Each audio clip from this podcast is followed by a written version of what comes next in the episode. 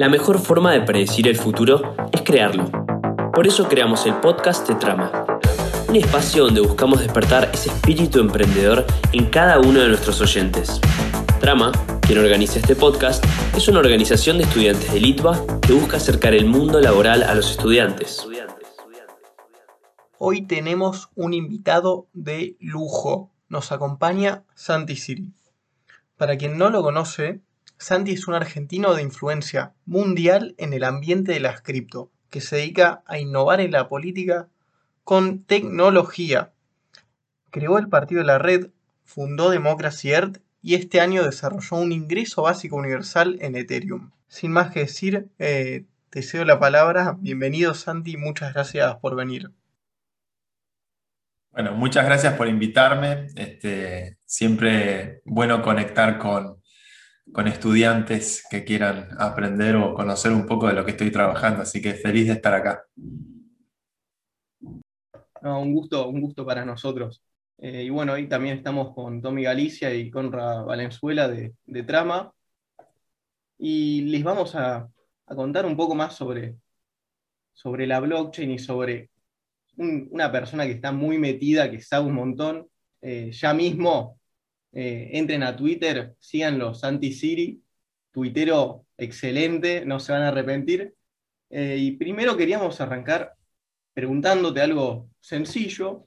Eh, ¿Cuál es tu visión sobre la blockchain, Santi? ¿Cuál es el futuro? ¿A dónde va?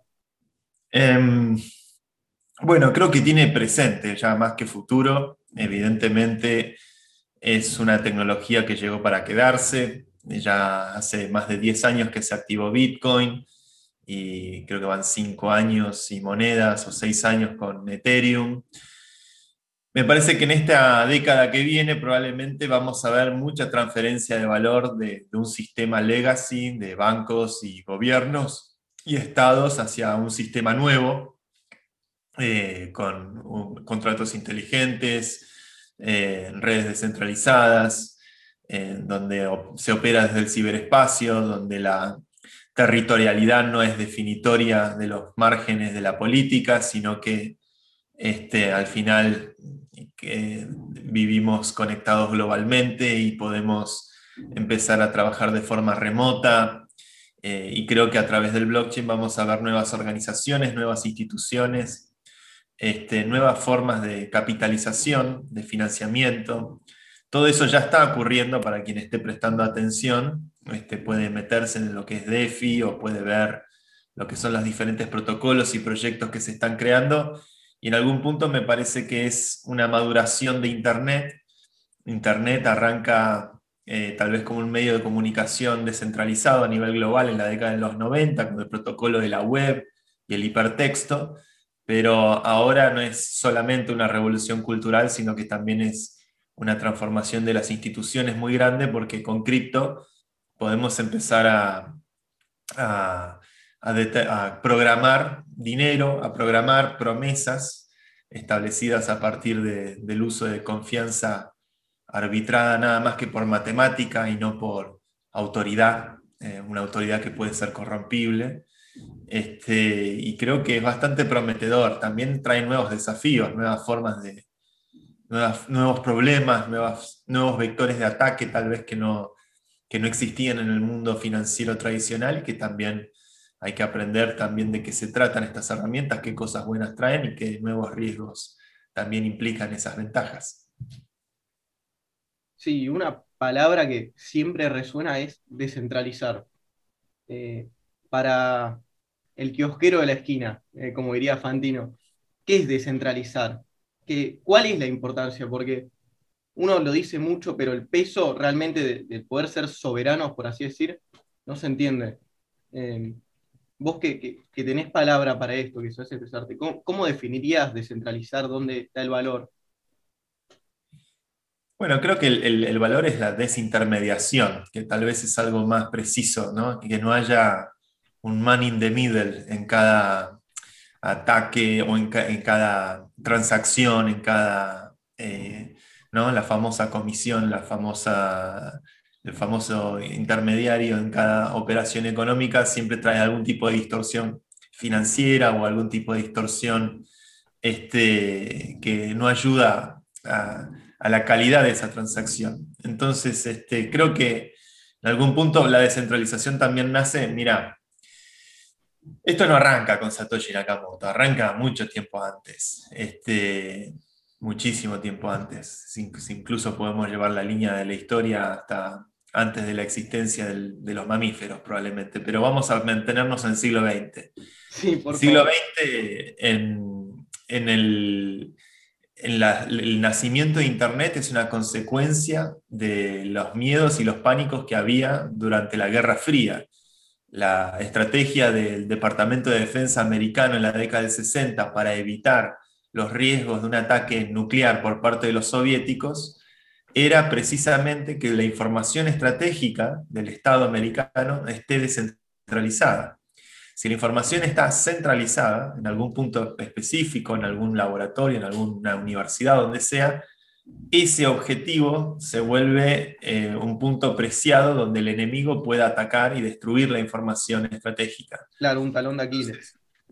El Departamento de Defensa, DARPA, en la década del 60 crea lo que se llama ARPANET, que es la precursora de la Internet que conocemos hoy, cuya filosofía es precisamente que la información esté descentralizada y generar de esa manera que no haya un punto estratégico por donde el enemigo pueda atacar. Entonces, eh, todo esto nace tal vez como una estrategia de defensa. La Internet que usamos hoy con TCP barra IP, que arranca en 1980 y después el hipertexto y todos los protocolos que usamos hoy se sustentan sobre este principio de descentralización que no es más que una estrategia de defensa militar por parte de, Estados Unidos.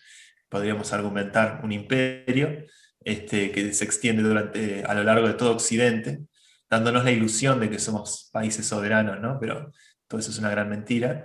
Este, y la verdad es que lo que hace hoy la revolución del software libre, del código abierto y demás es seguir extendiendo un poco ese mecanismo, pero ya no en la defensa de los intereses nacionales de un Estado, que viene de la época de las supercomputadoras, cuando las máquinas ocupaban un salón entero, sino que ahora la computación, al, haberse vuelto personal, al, tener supercomputadoras en nuestros bolsillos y al conectarnos de forma par a par a través de Internet, eh, la idea de la descentralización como estrategia de defensa ahora ataca, el, defiende, mejor dicho, el fuero íntimo, el fuero personal.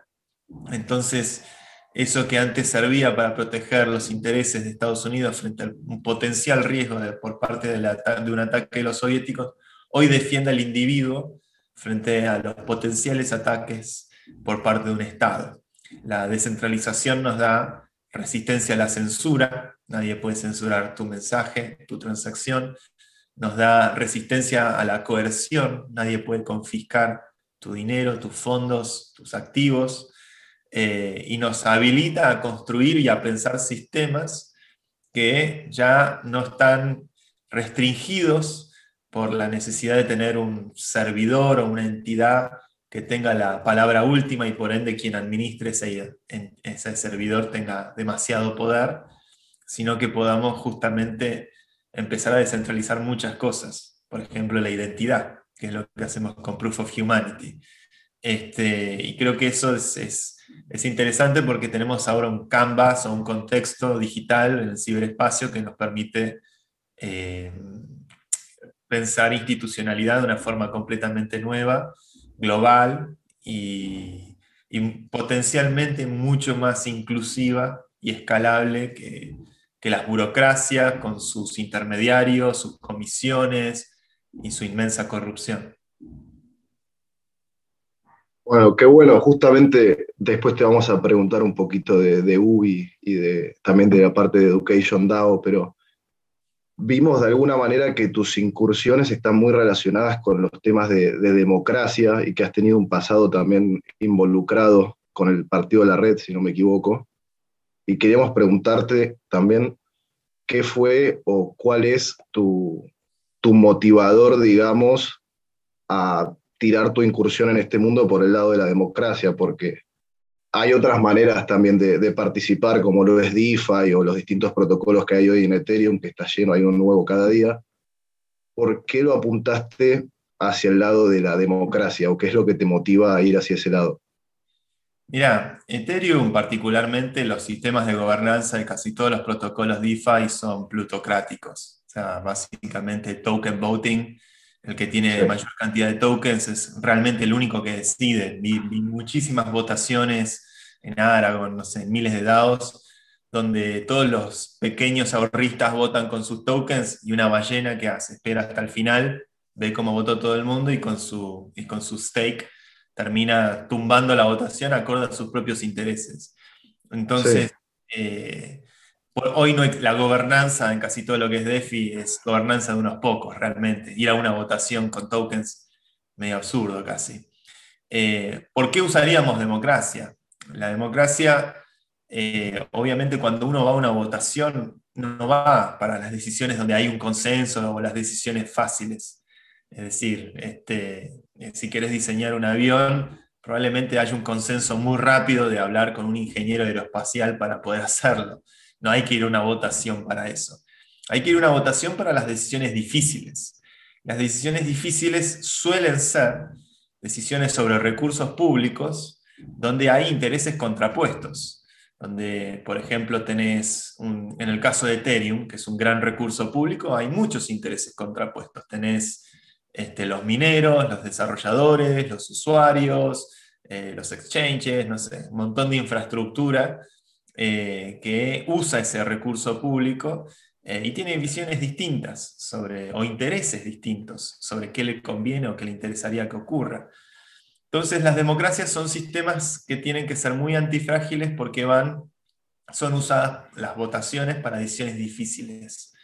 Las decisiones difíciles implican generalmente que vas a tener actores hostiles, actores que van a tratar de eh, corromper tu votación, que van a tratar de robarse la urna, que van a tratar de eh, generar identidades truchas, este, que van a tratar lo que sea. Sobre todo, si una decisión difícil suele ser una decisión donde eh, hay mucho en juego, high stakes, ¿no? y de, de higher the stakes, the higher the need for legitimacy. para poder afrontar una decisión difícil, hay que generar un contexto de, legitimidad en el proceso de toma de esa decisión. Y es ahí donde la democracia puede ser realmente muy instrumental, este, puede ser muy beneficiosa porque logra llevar a un acuerdo eh, al todo, a, a todas las partes, en base a unas reglas de juego claras. Ahora, las reglas de juego de la democracia pueden ser muchas. Podemos hablar de diferentes tipos de democracia. Democracia directa, voto cuadrático, eh, presupuesto participativo.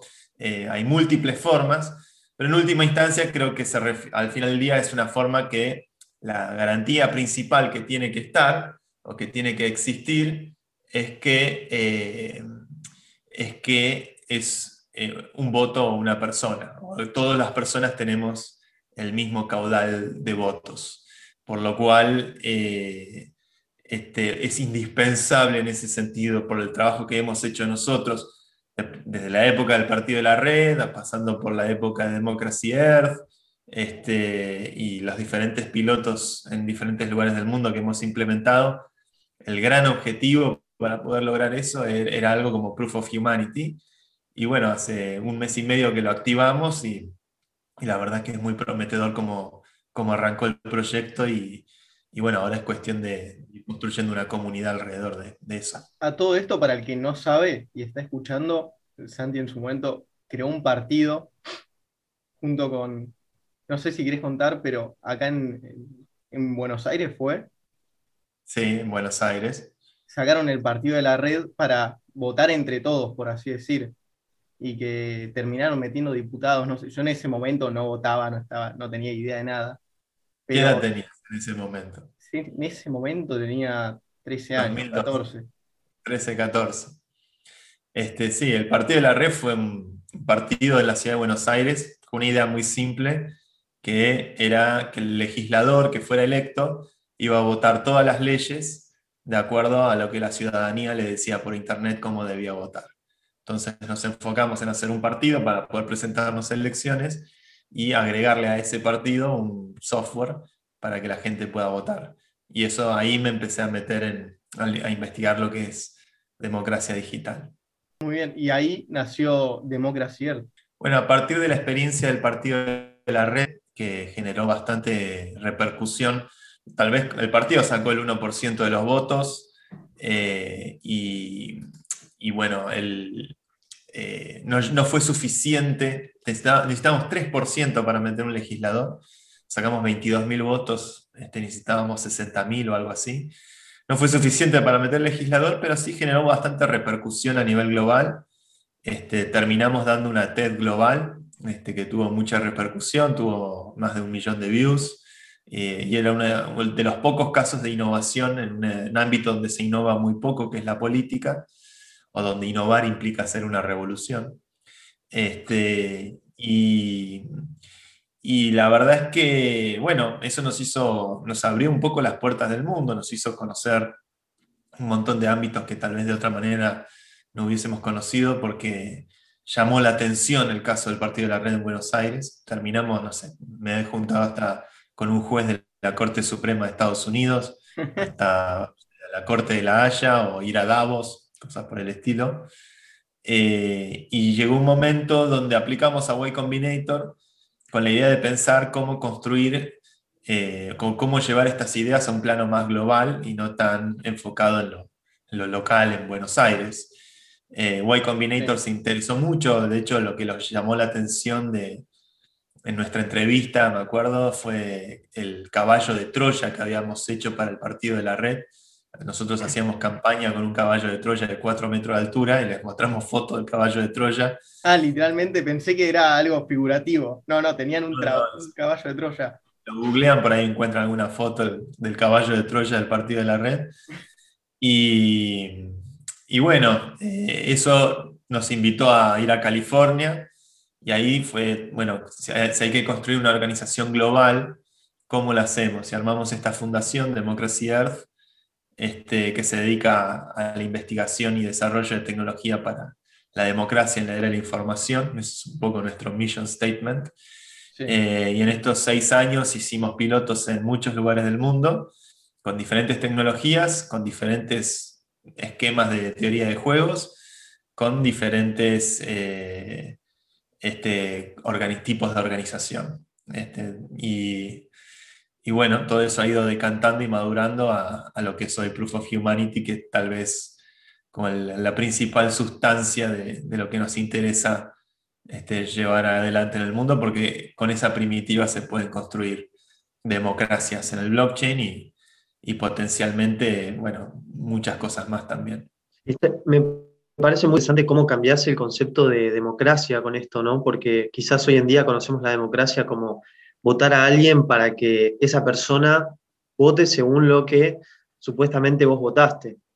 Eh, y acá la persona está más cerca de, tomar la decisión. Creo que, evidentemente eh, lo que ocurrió con los smart contracts es que nos dio un nuevo lenguaje o una nueva forma de pensar organizaciones, gobernanza, participación, eh, derechos, y estamos en los albores, de, o sea, en los primeros, primeros días de esta tecnología. Hace apenas cinco años que existe Ethereum, hace apenas 10 que existe Bitcoin. No obstante, estamos hablando de una economía que mueve literalmente trillones de dólares, que se transacciona eh, miles de millones por día, que tiene probablemente un Producto Bruto Interno más grande que el de la República Argentina, eh, y, que la posibilidad de participar en ellos eh, está abierta para cualquiera que, que tenga una conexión a Internet. Y creo que es una, en algún punto no, dimensionamos tal vez la transformación que esto implica para nuestra civilización. Bueno, y vos hablabas mucho ya, nos lo venías tanteando, de Proof of Humanity. Eh, y no es un captcha que decís, che, esto no es un taxi, esto es un semáforo. Eh, ¿qué, es lo que hacen? ¿Qué, ¿Por qué meter la identidad en, en la blockchain, que creo que es algo que hasta entonces no, estaba ni considerado. Mira, hay algo que dice Edward Snowden que a mí me gusta mucho, que es eh, la gran vulnerabilidad siendo explotada en todos los sistemas, es la identidad. Eh, cualquier ataque relativamente serio que veas sobre algún sistema probablemente implica algún tipo de suplantación de identidad o algo por el estilo. La identidad es algo extremadamente frágil en cualquier sistema porque es lo que nos da nuestro acceso, ¿no? Eh, ahora, a la hora de pensar estos sistemas, es importante diferenciar entre identificar a una persona y sus datos personales privados, información privada, y e identificar el, o dar el derecho a usar una tecnología. Son dos cosas muy distintas. Es importante hacer esa distinción este, porque al final del día un sistema de votación no necesita saber quién sos, simplemente necesita saber que no votaste dos veces. Eh, Proof of Humanity es un protocolo que es consecuencia de mucho research eh, por parte de varios investigadores que estamos metidos en Ethereum desde hace varios años. Eh, hay un paper nuestro, por ejemplo, se llama The Social Smart Contract de 2017 y hay otro paper de 2020 que se llama Who Watches the Watchman, que analiza diferentes enfoques para hacer pruebas de personería de forma descentralizada. y acá Democracy Earth... Todo se encuentra en democracyearth.com en la página. Está disponible. Busquen en Twitter o no sé, busquen Donde quieran. Sí, no importa. No, no, necesito mandar chivo. Este, el, eh, el, protocolo de, el protocolo de Proof of Humanity es consecuencia de una, unión de fuerzas entre dos proyectos que son Cleros y Democracy Earth. Cleros venía avanzando muy bien con tecnología para arbitraje o para resolución de conflictos este, y es una parte indispensable del sistema de Proof of Humanity hoy para los perfiles que son challengeados, que no cumplen con los requisitos a, priori que exige el sistema. Y lo que permite Proof of Humanity es que cualquier persona puede generar una prueba de sí mismo, de su humanidad, tiene que hacer un video donde tiene que hacer un, juramento de decir soy un ser humano y no tengo un registro en este registro tiene que mostrar la dirección en el blockchain que va a usar para hacer su prueba de humanidad y luego, de forma descentralizada, otros humanos previamente verificados pueden verificarlo o pueden cuestionar esa prueba de humanidad.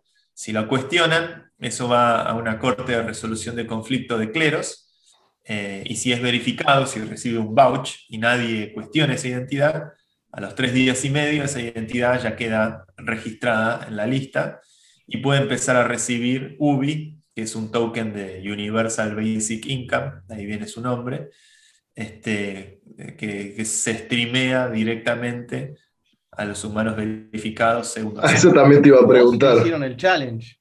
A mí me hicieron el challenge y me lo hicieron bien. Este, yo no me, no me quise oponer, de hecho, es más gracioso todavía. Yo, yo soy parte del seeding set. Ahí el seeding set son las 60 identidades iniciales que formamos parte del proyecto para que arranque con una base de humanos que, que puedan empezar a bauchar. Este, y cuando hice mi video en febrero, este, nada, en ese momento era una cosa medio hacky que hicimos entre los developers para subir los videos a un repositorio. Pasó todos los filtros mi video. Este, y quedó en el seeding set. Y la verdad que yo mostraba mi dirección con un iPad este, y no me di cuenta que en el screenshot que estaba usando para mostrar mi dirección estaba incompleta la dirección. No se mostraban los últimos 5 o 6 caracteres. Este, de, repente, a las dos semanas que se activó Proof of Humanity, alguien me dijo, che, tu, tu video está mal porque no mostras toda la dirección. Yo dije, uy, la puta que lo parió. Se dieron cuenta. Este, bueno, no digas nada. quédate la callada. Y pasarme, cada tanto me llegaba un mensaje de uno, che, ¿te diste cuenta que no, no, está bien tu video? Sí, pero no pasa nada.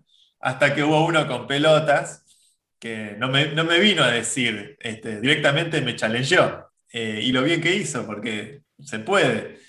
Y la verdad que cuando me hizo el challenge, dije, bueno, está bien, tiene, tengo que ser el ejemplo porque este, yo a mucha gente que la han challengeado les decía que algunos te puedo decir de algún, algún que otro emprendedor tech que se enojó porque lo hayan challengeado. este, y, Y es así. Y en- bueno, pero son la regla de juego. Cuando es descentralizado nadie tiene coronita. Nadie tiene coronita. eh, yo acepté mi, mi challenge, dije, no me, no me opuse, porque la verdad, podría haber hecho un argumento de que la entropía necesaria para poder este, camuflar los últimos números es más grande que la cantidad de átomos que hay en el universo o algo así, pero este, hubiese perdido un montón de éter camino apelando, qué sé yo, peleándome en cleros. Preferí perder el challenge y hacer un resubmit, y lo hice el otro día, y ahora, de, de hecho, todavía estoy en, en, en periodo de challenge. Este, en un par de días debería ya pasar a estar en el registro. Y está bueno, es una forma de mostrar que nadie tiene privilegios, somos todos iguales. De hecho, yo ya no tengo ni, ni capacidad de modificar el smart contract de, de Ubi, este, no tengo más que in- influencia que mi voz. Este, todos lo- los derechos están en manos de la DAO. Este, ya es, creo que el espíritu de esto es que sea, tenemos la posibilidad de hacer algo muy descentralizado, muy descentralizado. Más descentralizado que Bitcoin y que Ethereum y se lo puede discutir, se lo puede discutir hasta, hasta Vitalik. Pero bueno, vamos a ver. Y hoy es buena publicidad para, para Proof of Humanity. Y Sí, seguro, seguro es buena publicidad. Pasaron muchas cosas. Lo, el- lo primero que me pasó fue que el primer día yo empecé a repartir vouchers a todos los que yo conocía. Este, repartía vouchers como Perón hasta Vouchers. que... Vouchers es decir, che, yo sé que vos sos humano. Tipo, le avalás. Exacto. Bien. Exacto, y yo lo hacía con gente que conocía, repartí como 30 vouchers. Este, ahora, ojo, los vouchers se procesan secuencialmente, uno atrás de otro, cada tres días y medio, que es lo que tarda en procesarse un vouch, porque eh, evitamos de esa forma que venga una red de spam bots y tome control del registro, que de repente se vouchean entre sí y tienen la mayoría. Para evitar eso, el procesamiento de cada los vouchers que uno da son secuenciales. Al tercer o cuarto vouch que di fue a Kevin Owoki, que recibió un challenge y estuvo en juicio con dos a tres apelaciones hasta el final, durante un mes. Y hasta que no se procesara el vouch de Kevin Owoki, a todos los que yo les había dado vouch no se iban a procesar. Un montón de gente quedó estancada y de vuelta mi capacidad de influencia en el protocolo, mucha gente me venía a pedir vouch y yo le decía, no te conviene mi vouch porque va a tardar un mes o dos hasta que llegue tu turno y, y la verdad que te conviene meterte en este grupo de Telegram. Había un- hay un grupo de Telegram que se llama Ubi Crowd Voucher, que tiene como mil miembros y se están organizando para voucharse entre sí. Eh, y, nada, me vi descentralizado de mi, de mi propio proyecto en algún punto y eso habla muy bien de lo que estamos construyendo, de no privilegios. Este, y, y bueno, vamos a ver cómo, cómo escala y cómo crece ahora. Bueno, qué lindo verlo en funcionamiento. Eh, tengo dos preguntas. Una es si han investigado eh, el hecho de si la única manera de armar esto es verificando la identidad en la blockchain o si han investigado también posibilidad de democracia sin linkear una identidad a una address de Ethereum. Y la segunda es también que, que nos cuentes vos, definido por tus palabras, qué es UBI para, para la gente, digamos. Bueno, el, el tema de, de- a ver, yo creo que la identidad en el blockchain es un espectro. Eh, yo tengo en mi handle de Twitter hace años, probablemente, santi.eth. Y eso es una dirección en, en Ethereum que todo el mundo sabe que es mía, es pública. Eh, ¿Y cómo manejas tú el, el espectro de publicidad o privacidad de tu identidad? Va a depender de tu, de tu higiene, de tu higiene eh, informática. En Metamask o en una wallet de Ethereum puedes tener N direcciones. De hecho, yo debo tener 100 direcciones o más. Eh, algunas son Sí. totalmente anónimas y no están para nada asociadas a información pública mía, y otras son públicas y otras son medio seudónimas porque tendrán alguna reputación asociada a algún servicio o algo por el estilo. Pero la identidad es un espectro. Eso me parece que es algo importante de subrayar. El, grado de publicidad o privacidad. Eh, y está en uno porque somos soberanos. Eso es lo que nos da la Web3 o Ethereum. Nos da eh, que tenemos control y manejo directo de, la base de datos y no una autoridad, no Mark Zuckerberg por nosotros, sino que cada uno maneja su registro en la base de datos, nos da, nos da esos derechos. Entonces hay que saber usarlos. En Proof of Humanity, obviamente ponemos toda clase de warnings para avisar que, que sabe que tu información personal no, no necesariamente va a estar asociada a la, a la, cuenta de Proof of Humanity, va a estar asociada a tu cara, porque requiere un video. Este, ahora, vos puedes usar un nombre alternativo, puedes no usar tu nombre o usar un seudónimo. No, no, exigimos que nos des ningún tipo de información personal, este, pero sí nos apalancamos sobre algo que, que diseñó la evolución a lo largo de miles de millones de años, que la forma de reconocimiento que existe pública en sociedad por parte de los mamíferos considerados Homo sapiens es el fingerprint que está en nuestra cabeza, que se llama face, cara. Este, las caras las usamos para reconocernos evolutivamente, este, desde milenios. Este, entonces, eh, no dejamos de estar exentos de nuestra naturaleza y en ese sentido me parece que, bueno, lo que este trade-off, cómo, a ver, Bright ID, por ejemplo, hace un sistema de, de, grupos donde los grupos tienen reputación y si perteneces a ese grupo se traslada tu reputación. Eso mi vieja no lo va a entender nunca en su puta vida. Al final del día tenés que hacer la foto del pasaporte. Y al final del día tenés que tener un instrumento que te verifica, 10 años después puedes seguir verificando que vos sos vos y que no tenés un duplicado. Es tan simple como eso. Este, entonces, este trade-off de cómo hacerlo súper privado y al mismo tiempo civil resistant, la verdad que es una pregunta que hemos investigado todos los caminos. Otro modelo es el de IDENA, que hace test de Turing sincrónicos con un commit and reveal parties cada, cada una semana, donde te tenés que conectar sincrónicamente un sábado a las 3 de la tarde y resolver test de Turing. Pero está bien, de vuelta, Necesitamos algo que escale y que persista y que no requiera sincronicidad, que funcione sobre Ethereum, que no sea un blockchain propio, una sidechain. Me parece que, con Proof of Humanity tratamos de chequear todos esos boxes, pero hay un trade-off. Este, tenemos que chequear que, no haya un deepfake y que, la cara este, no tenga un duplicado. Hay que chequear eso. Este, eso es como eh, es, realmente lo pensamos mucho.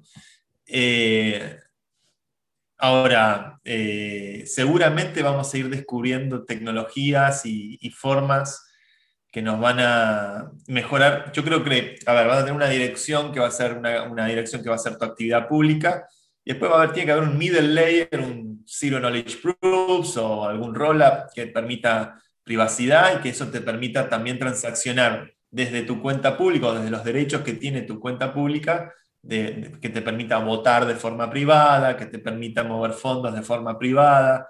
Y eso corresponde más a un, a un layer más, que lo veo más asociado a la evolución de los Zero Knowledge Proofs, técnicas criptográficas de ese estilo que, que va, va, a ocurrir. Y hay un pibe en Singapur ahora que nos está haciendo un, un módulo para Snapshot, eh, que es el sistema de votación que usamos, que usa Zero Knowledge Proofs, y si eso funciona. Este, puedes votar con Proof of Humanity de forma anónima. Ah, así que yo, yo esto he visto comentarios en las redes de, talibanes que creen que todo tiene que ser anonimidad total o pichones de Satoshi. Este, y, pero bueno, eh, si quieres hacer sistemas sociales, este, para, hay que dar la cara en sociedad. La identidad no deja de ser un factor que nos diferencia uno de otro. Y es que es así. Bueno, el objetivo nuestro es muy simple. Eh, no, exigimos información personal, eh, necesitamos algo que funcione como seña, es decir, como firma, eh, que, esté, que use un dispositivo que esté al alcance de cualquiera, una cámara de video hoy está al alcance de cualquiera, y que evite en el registro duplicados y robots. El video es muy bueno como formato porque el 60% de nuestro bandwidth cerebral está destinado a procesar video, es lo que entra por nuestros ojos. Entonces, nada, somos buenos detectores todavía de deepfakes y cosas por el estilo. Este, pero bueno, habrá que ver también cómo evoluciona el, deep, learning, el machine learning, el AI evoluciona a pasos agigantados porque la ley de Moore sigue haciendo, sigue haciendo sus estragos. Bien, ¿y cómo definirías UBI de una manera, digamos, que, se entienda o que pueda entender cualquiera? No, UBI es un, que puede entender cualquiera, no lo sé. Ubi es... no sé lo que entiende cualquiera. Ubi, tipo, vino el rayo peronizador y cayó en Ethereum. El rayo, Ubi es el rayo peronizador. No lo había pensado así. Porque sabes que el Ubi es el primer token, esto es un feature que estaba buenísimo, no se habla mucho, pero es el primer token ERC20 que se streamea a sí mismo. No hay otro token que haga esto todavía en Mainnet. Este, de hecho, el código se lo cartonea a los de AVE, que tenían un smart contract de generación de, ¿cómo se llamaba?, de, dividendos y que streameaba los dividendos, pero ese smart contract AVE nunca lo puso en Mainnet. al día de hoy creo que no está en Mainnet. Les robamos el código y lo pusimos en el UBI. Las maravillas del open source. Fantástico. La verdad que estaba muy bien el código. El de Ave es el que más me gustó. Miré varios proyectos que tenían eh, esta idea. Eh, y el UBI lo que hace es, una vez que quedas verificado en Proof of Humanity, empezás el, el accruing de UBI y en tu wallet, directamente en tu wallet, si es Metamask o la que sea, vas a ver un RC20 que es el de UBI y cada segundo, en el caso de Metamask va a ser cada 15 segundos porque es cada bloque, se va a saber cómo se actualiza y te gotea UBI, eh, se está streameando directamente a tu wallet. Eh, y eso está buenísimo, es una, es una, moneda inflacionaria, sí. Es decir, no, inflacionaria en, realidad es con issuance, o sea, e, em, emisionaria. Vamos a ser más precisos. Eh, en Argentina se confunden mucho los tantos. es una moneda emisionaria, la emisión aumenta. La inflación afecta al precio la emisión afecta el stock de moneda, la cantidad de monedas que hay. Es verdad que la cantidad de monedas aumenta segundo a segundo, o fracciones, este, segundo a segundo a cada humano que es verificado. Entonces, todo lo que construimos alrededor de eso tiene que jugar con ese constraint, saber que esta moneda es una moneda de renta básica universal, este, que cotiza libremente en el mercado, eh, que tiene un valor eh, y que va a ser streameada directamente a las wallets de aquellos que superen el, el registro de Proof of Humanity. ¿Y a qué valor quieren apuntar, uno, con el UBI? ¿Qué valor quieren que tenga? Y dos, ¿cómo llegarían a ese valor? Porque de alguna manera hay que estimular la demanda para que eso valga, si cotiza abiertamente. Mira, Dogecoin vale, tiene un market cap de 7 millones de dólares. 7.500 millones de dólares. Está buenísimo que, una moneda hecha en joda tenga un market cap de 7.500 millones de dólares y un troll como No, no está buenísimo. Ahí va. desastre, sí, sí. O sea, nos podemos reír, pero es... ¿Qué es lo bueno? ¿Cuál es la buena noticia? Que la, la, eficiencia de coordinación que permite Internet genera estas cosas. Que todos, en China, en Estados Unidos, en no sé, en Mongolia, donde sea que estés conectado, este, podés sumarte al juego de pampear y mostrar lo absurdo que es el sistema financiero internacional, que una moneda hecha en joda es una de las tiene más más fondos que, las arcas del Estado argentino. Ahora, cuando pase el chiste, cuando maduremos un poquito, todos los millennials que estamos ahí, yo me meto entre los millennials de paso, pero todos los que estamos ahí tradeando como degenerados, este, cuando pase el chiste, empezar a usar esa eficiencia de coordinación para, con un fin social más potente, como puede ser eh, Universal Basic Income, me parece que puede traer resultados muy interesantes. Entonces, desde el argumento de la libre flotación del token, me parece que hay algo ahí, eh, a potencial, hay un potencial ahí que puede ser explotado si encontramos el camino a que Elon Musk nos preste atención o ni tanto, que LeBron James o no sé, ya tuvimos a Manu Ginóbili. Tuvimos vamos, y seguramente vendrán otros, pero ese es un camino. El otro camino este, es, a mí me interesa, eh, el colateral que tiene UBI en algún punto es el tiempo humano, el tiempo de cada uno. Y, y cómo en algún punto lo que estamos haciendo es eh, capitalizando eso. Eh, se puede llegar a construir con esto potencialmente una suerte de stablecoin que no esté necesariamente asociada al dólar. Está, asociada al tiempo humano de cada persona a lo largo de su vida. Este, el dólar como instrumento de reserva, me parece que es, si es el instrumento de reserva mundial, este, me parece que eso siempre va a terminar beneficiando a quien tiene la máquina de imprimir dólares. Eh, por lo cual, empezar a generar un instrumento alternativo, eh, como si es que el UBI termina tomando forma de stable, me parece interesante, un, instrumento alternativo que no esté pegado al dólar. Eh, ¿Cómo lograr esto? Bueno, hay múltiples formas. Ahora, de hecho, antes de este call, estoy hablando con un investigador italiano que es experto en DeFi y en las bóvedas de Yearn Finance, y estamos armando una bóveda para que el que tenga stables y quiera resguardar esos stables y generar un yield de, no sé, 20, 30% anual, como se genera con Yearn Finance, lo pueda hacer y que con un poco de ese, de ese interés generado se pueda ir comprar y quemar UBI para reducir el supply. Entonces, tener un instrumento deflacionario dentro del ecosistema de UBI que ayude a preservar su valor o potencialmente eh, sostenerlo o aumentarlo a futuro. Lo que creo que es un éxito del proyecto es que ah, entre las subas y bajas que tuvo el token, que han sido delirantes como todo token en sus primeros días, eh, no obstante, siempre logramos dar una renta básica universal que supera los 100 dólares al mes. Me parece que si, el gas se mantiene así de alto, probablemente esté garantizado eso.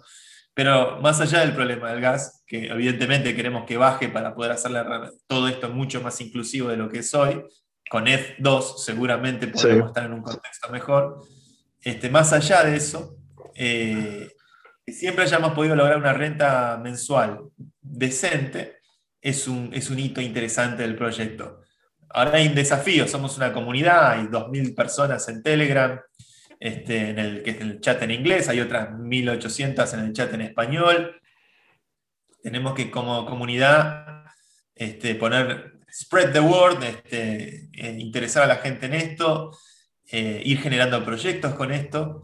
Y, hoy mi trabajo es muy de, articular y conectar y detectar ideas interesantes y, ayudar a que esto crezca, porque este, nada, es un proyecto que lo, haremos todos o, no será. Santi, y volviendo al tema del registro en Proof of Humanity, eh, ¿Qué pasa cuando de repente aparecen eh, un duplicado en el registro o cuando se sospecha de, que alguien registrado es, un bot? Eh, ¿qué, pasa cuando sucede eso y qué papel tiene Cleros en esto? ¿Qué papel tiene Cleros? En el tema de la verificación de los usuarios. Ah, bueno, cuando un perfil es challengeado, eh, es decir, alguien ve un perfil que tal vez no cumple con las pautas que están en la página, eh, porque está mirando al costado en la foto o porque muestra el cartel con un graph eh, en lugar de mostrar un papel con, con la dirección o, o, parece un deepfake y es dudoso la forma del video. Alguien puede hacer un challenge. vos cuando haces tu Proof of Humanity pagaste un depósito ese depósito se te reintegra si tu prueba está bien hecha, este, pero, pero si tu prueba está mal hecha y en la ventana esa de tres días y medio o incluso a posteriori alguien challengea tu perfil, eso va a una corte de resolución de conflictos, que eso es Cleros. Cleros es un smart contract diseñado para resolver justamente conflictos con un sistema de rondas de apelación, donde cada lado presenta pruebas y gente que hace staking de PNK, que es el token de Cleros, puede actuar como jurado y determinar la, validez o, la, no validez de, una prueba.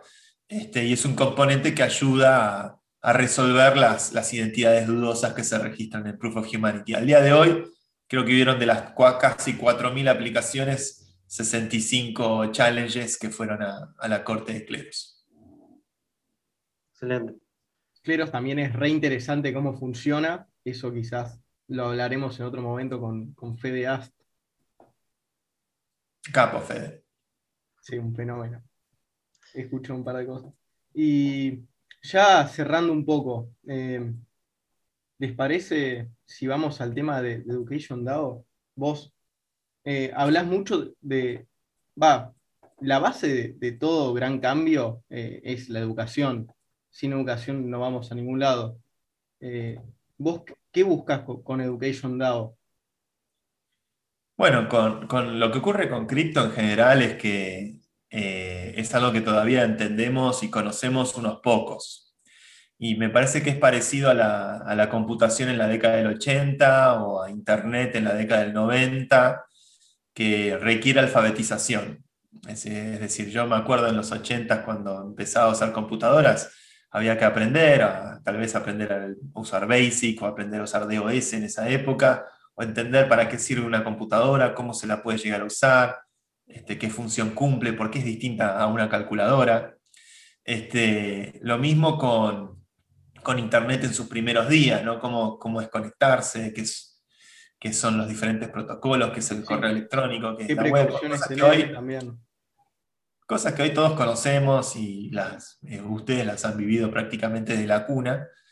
Este, y, con blockchain creo que ocurre lo mismo. Estamos en una fase muy temprana, es una etapa donde, eh, es una etapa donde me parece que todavía eh, es como la década del 70 de la computación personal, es como muy temprano, son, los blockchains son dispositivos que, que son lentos, costosos, este, que tiene desafíos de escalabilidad al día de hoy, pero que si miramos la película en lugar de la foto tiene un potencial inmenso hacia adelante. Y con eh, Education DAO, eh, con DAO.education, este, estamos tratando de armar entre varios profesionales del mundo cripto, programadores este, y gente que ha hecho sistemas usando estas tecnologías, salir a enseñar estamos ofreciendo un curso que es From Zero to Hero, este, para aprender Bitcoin, Ethereum, DeFi, eh, NFTs, todas las cosas que hoy están sonando fuerte, para que las puedas aprender con los mejores referentes de la industria este, y con metodología de, seguimiento diario que está bastante buena. Eh, y con unos talleres también que te ayudan a llevar a, la práctica eh, para que puedas implementar una DAO propia que me parece que está bueno, es, lo que hay que hacer, hay que educar, hay que enseñar a usar estas herramientas, enseñar qué representan estas ideas, para qué sirven más allá de la especulación de si sube o baja el precio, este, por qué hay precisamente demanda de esto. Y, bueno, es una parte muy importante en el ecosistema, me parece, este, eh, saber, eh, saber capitalizar, eh, saber formarse y capacitarse para esto. Bueno, sabemos que tienen profesores eh, muy grosos ahí en Education DAO. Eh, ¿Te gustaría hablar un poco sobre, sobre ellos, sobre quiénes son y, cómo llegaste a ellos? Sí, uno de ellos es Nubis Bruno, que fue, fuimos socios en Vitex. Este, Nubis, de hecho, es eh, fundador, uno de los cofundadores de Vitex, que es un exchange de cripto que hay en Sudamérica, en, de Argentina, vitex.la. Nos conocemos de esa época este, y, Nubi se vino a vivir acá a España. Este, y la verdad que es un, es un amigo, es un colega que siempre respeté y admiré su capacidad de trabajo y cuando empezamos con este proyecto me parecía que estaba bueno sumarlo. Eh, también se sumó como profesor Gustavo Segovia, que es un activista venezolano que vive aquí en Madrid, este, que nos hemos también vuelto amigos. Él ya venía haciendo cursos y enseñando sobre, sobre Ethereum, por lo cual es un excelente docente y alguien muy preparado para la enseñanza de esto. Eh, y con Gustavo, bueno, es un amigo, nos conocimos en un club canábico acá en Madrid, que era uno de los pocos lugares donde, donde te puedes encontrar con varios hackers. Este, suele ser un tipo de antro que, que suele unirnos el cannabis. Este, y, y, fue un proyecto para, nos damos cuenta todos, todos los que estamos metidos en cripto, nos convocan para, para capacitar, para enseñar, para formar gente y la verdad que armar un instrumento como este durante el año de la pandemia lo fuimos planificando y, bueno, y ahora desde enero que estamos live dando cursos, ya pasaron más de 150 alumnos este, la verdad que es impresionante lo que, lo que se ha logrado con esto y es un emprendimiento más que está dando sus primeros pasos y, cuya misión es este, enseñar estas herramientas, estas tecnologías. Sí, además lo que tiene es que la gente que está metido en todo el mundo cripto no, no tiene tanta vocación social, tanto de, tantas ganas de educar, como un perfil más, más distinto, más, más que busca así el anonimato, además. Vos, vos sos de los pocos en realidad que, que da la cara en todo esto, o sea, que, que le que disfruta, por así decirlo, que, que se compromete como persona social. Eh, y eso ahora no pasa tanto, y, en parte permite abrir este mundo. Eh, sin eso no, se podría.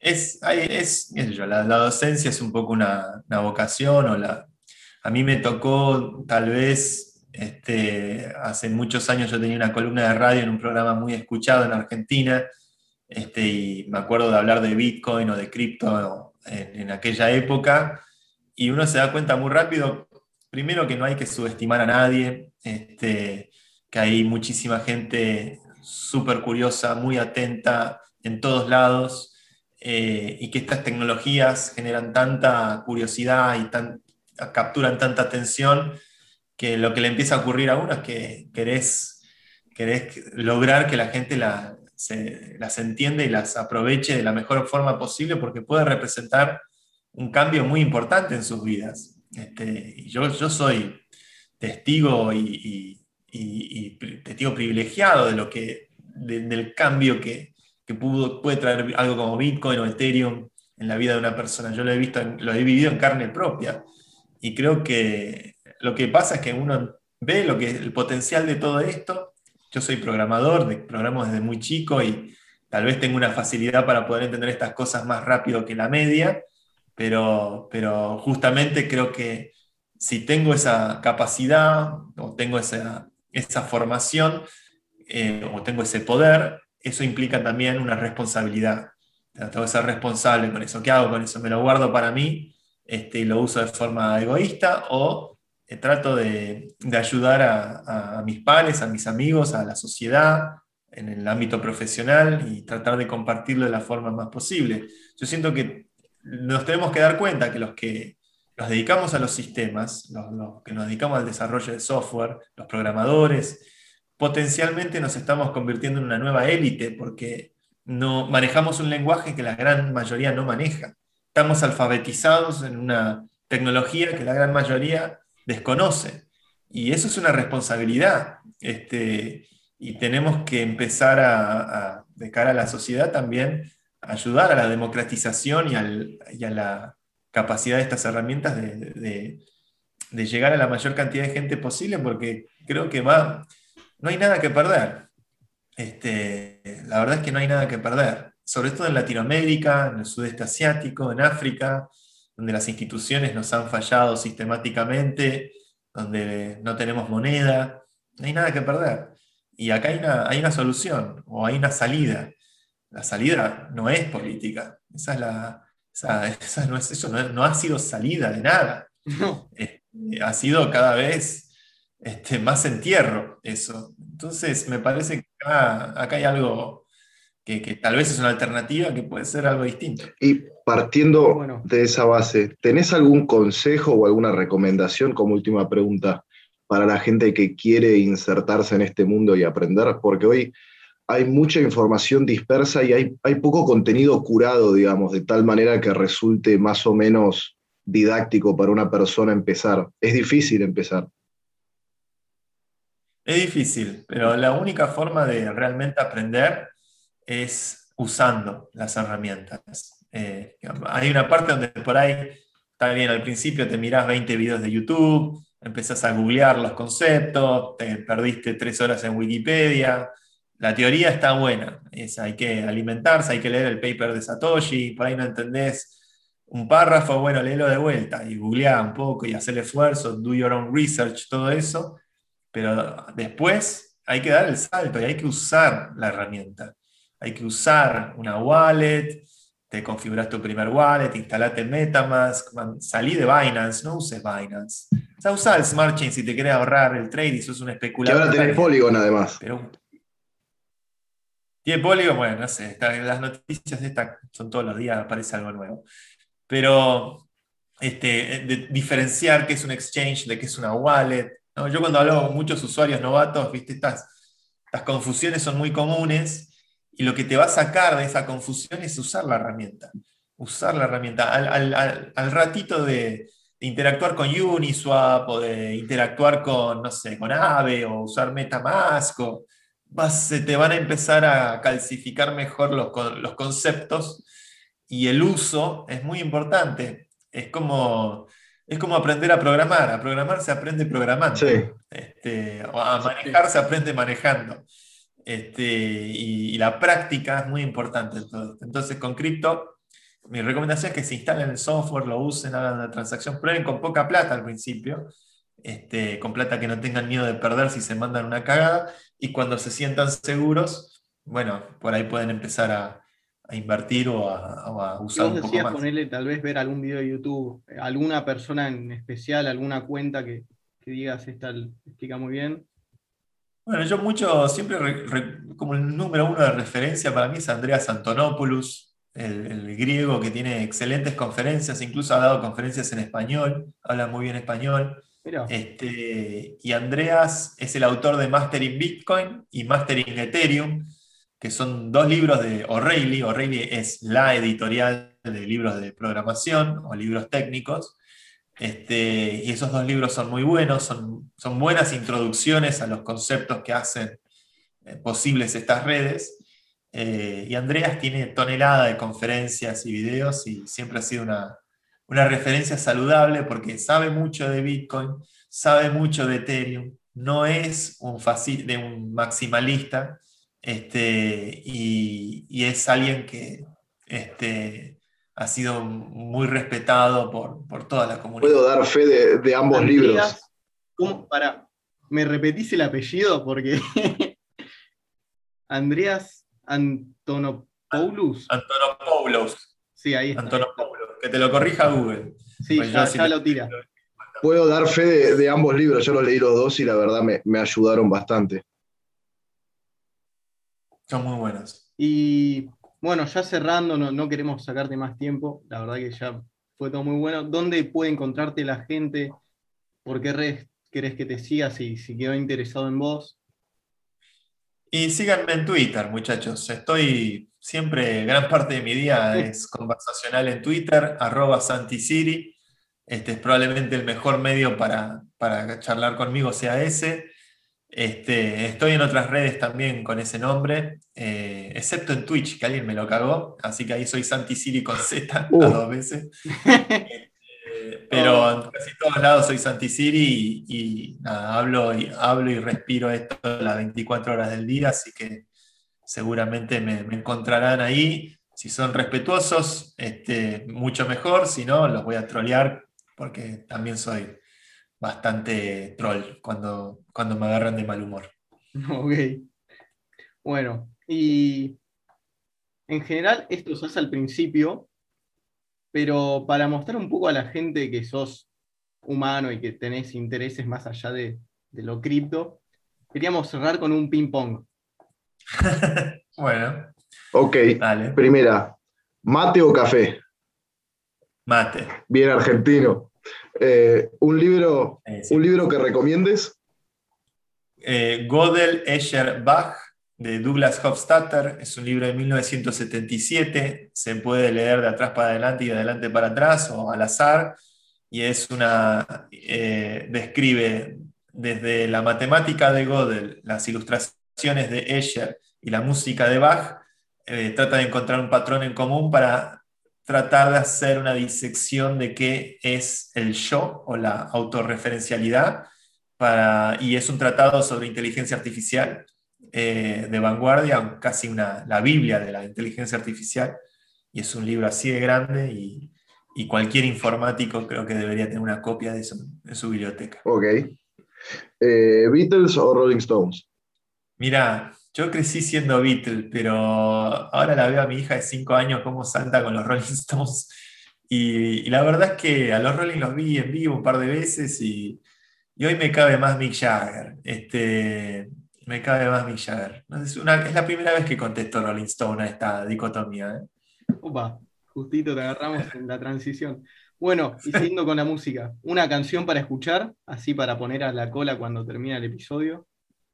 Mira, cuando la primera vez que vi a Boca campeón, eh, en, realidad en 1991, pero fue el clausura ese que después la AFA no, no, no, nos reconoció porque se jugaba distinto al torneo. Pero en el 92, Boca sale campeón y en la televisión, en Canal 13, me acuerdo que musicalizaron con Brillante sobre el mic de Fito Páez.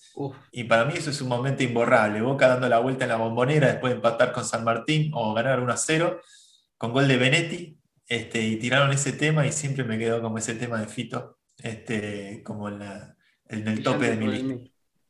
Bueno, te iba a preguntar de qué club eras hincha, pero ya veo de, de Boquita. Yo soy católico apostólico maradoniano, o sea, no puedo no ser hincha de Boca. ¿Cómo se debe? Eh, ¿Alguien a quien admires? Bueno, a Diego Armando Maradona, me parece que justamente su muerte nos trajo una mucha retrospección sobre quién fue en su vida, y me parece que fue una persona extremadamente auténtica, que no se arrodilló frente a nadie, que nos hizo muy felices a todos, que atravesó mil contradicciones, de las cuales creo que él fue mucho más la víctima que el victimario, este, y rescato que, que fue una persona este, extremadamente generosa, virtuosa y talentosa, y, ojalá el día de mañana aprendamos a cuidar mejor a nuestros ídolos. Bueno, sigo yo. Eh, ¿Series o películas? Me cuesta hace mucho, sabes que estoy viendo muy pocas películas, la verdad que, y, últimamente no puedo mirar ni, ni, nada. Miro las cosas bizarras que me tira YouTube que ya son cosas muy esotéricas y muy extrañas, mi propia variante del terraplanismo probablemente, pero me cuesta un huevo ver series y películas este, en, este último tiempo. Te diría series, me parece que hoy el formato de la serie es como la novela del siglo XXI, cuando están bien hechas, la serie es, eh, son personajes que se te quedan grabados en tu vida. Y si te enganchaste con una serie, seguramente es por algo, por algo que está muy bien hecho audiovisualmente. Oye, ¿y cuál me recomendás?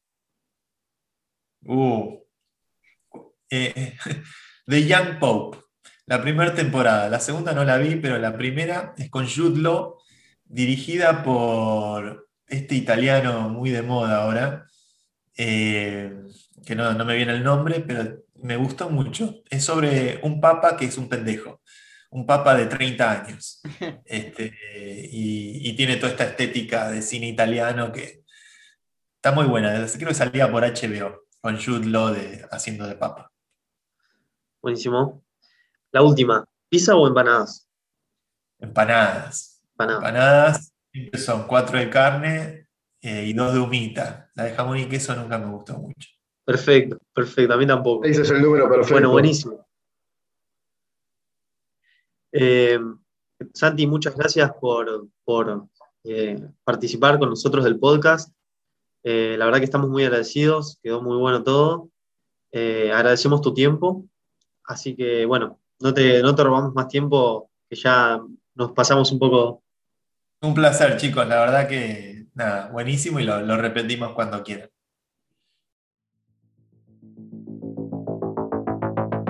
Esto fue otro episodio del podcast de Trama. Muchas gracias por escucharnos y si querés saber más, nos podés encontrar en redes sociales como Trama ITBA. Si querés escuchar próximos episodios, no te olvides de seguirnos en Spotify.